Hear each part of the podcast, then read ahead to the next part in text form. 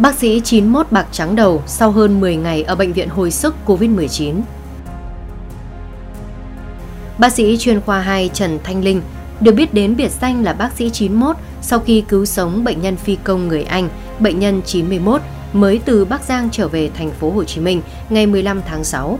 Trước đó thì anh cũng có mặt chi viện ở những điểm nóng như Đà Nẵng, Gia Lai, Kiên Giang. Tuy nhiên theo bác sĩ Linh, áp lực điều trị bệnh nhân trước đó không là gì so với thực tế tại bệnh viện hồi sức COVID-19 thành phố Hồ Chí Minh hiện nay.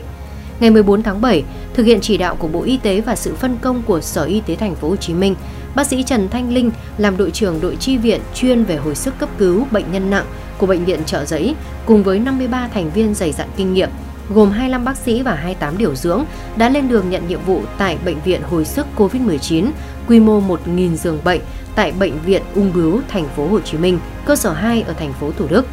Bác sĩ Trần Thanh Linh coi đây là trận chiến lớn nhất cuộc đời làm nghề y của mình và cũng mong nó sẽ là trận chiến cuối cùng. Đợt điều trị tại thành phố Hồ Chí Minh lần này thật sự là thách thức rất lớn, bởi lẽ trước đây ở Bắc Giang bệnh nhân không nặng và nguy kịch nhiều như ở thành phố Hồ Chí Minh do họ chủ yếu là công nhân trẻ, không có bệnh nền và ít diễn tiến nguy kịch. Sau 11 ngày đi vào hoạt động chính thức, áp lực dồn lên vai các y bác sĩ tại bệnh viện hồi sức COVID-19 rất lớn. Thế nhưng các anh chị không hề lung lay ý chí, Bác sĩ giờ cũng có thể làm công việc của điều dưỡng, điều dưỡng thì làm cả công việc của hộ lý, không phân biệt là nhiệm vụ của người nào với người nào nữa. Hỗ trợ được với nhau thì hỗ trợ. Có những lúc báo động bệnh nhân trên lầu ngưng thở, chúng tôi lại chạy lên. Bây giờ là thành một khối, làm sao giảm thiểu được, cố gắng gồng cánh với nhau mà làm, bác sĩ Linh chia sẻ. Hàng ngày bác sĩ 91 Trần Thanh Linh liên tục di chuyển giữa các phòng bệnh, kiểm tra tình trạng bệnh nhân, yêu cầu y bác sĩ bổ sung, thay đổi phương pháp điều trị linh hoạt, áp lực điều trị và lo lắng cứu sống cho các bệnh nhân, tóc bác sĩ Linh bạc nhiều hơn và trông anh cũng già hơn trước.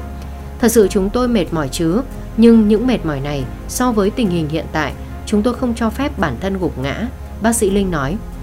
Cũng theo các y bác sĩ tại bệnh viện hồi sức COVID-19, nơi đây không có ranh giới công việc hay khái niệm thời gian. Khi vào cuộc chiến, tất cả chỉ có một lòng quyết tâm cứu sống và điều trị tốt nhất cho bệnh nhân.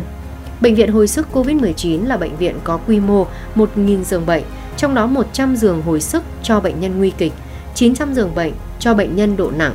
Bệnh viện hồi sức COVID-19 được áp dụng cơ chế điều hành của một bệnh viện trung ương hạng đặc biệt. Giám đốc bệnh viện hồi sức COVID-19 được quyền xuất cấp kho trang thiết bị, vật tư tiêu hao giã chiến của Bộ Y tế lập tại thành phố Hồ Chí Minh mà không cần xin ý kiến của Bộ. Ngày 25 tháng 7 tròn 10 ngày, bệnh viện hồi sức COVID-19 thành phố Hồ Chí Minh thành lập Dòng tin nhắn ấm áp được các y bác sĩ bệnh viện trợ giấy đang tham gia công tác điều trị ở bệnh viện hồi sức COVID-19 gửi cho nhau trong group chung. Từ từ sẽ ổn hơn mà, mọi người ai cũng thấm mệt, thôi cố gắng thêm chút nữa nhé, cùng nhau dáng thêm chút nữa. Tính đến sáng ngày 27 tháng 7, Việt Nam đã có tổng cộng 109.111 ca mắc, trong đó 2.203 ca nhập cảnh và 106.908 ca mắc trong nước. Số ca mắc mới ghi nhận trong nước đợt dịch kể từ ngày 27 tháng 4 đến nay là 105.338 ca, trong đó 18.570 bệnh nhân đã được công bố khỏi bệnh.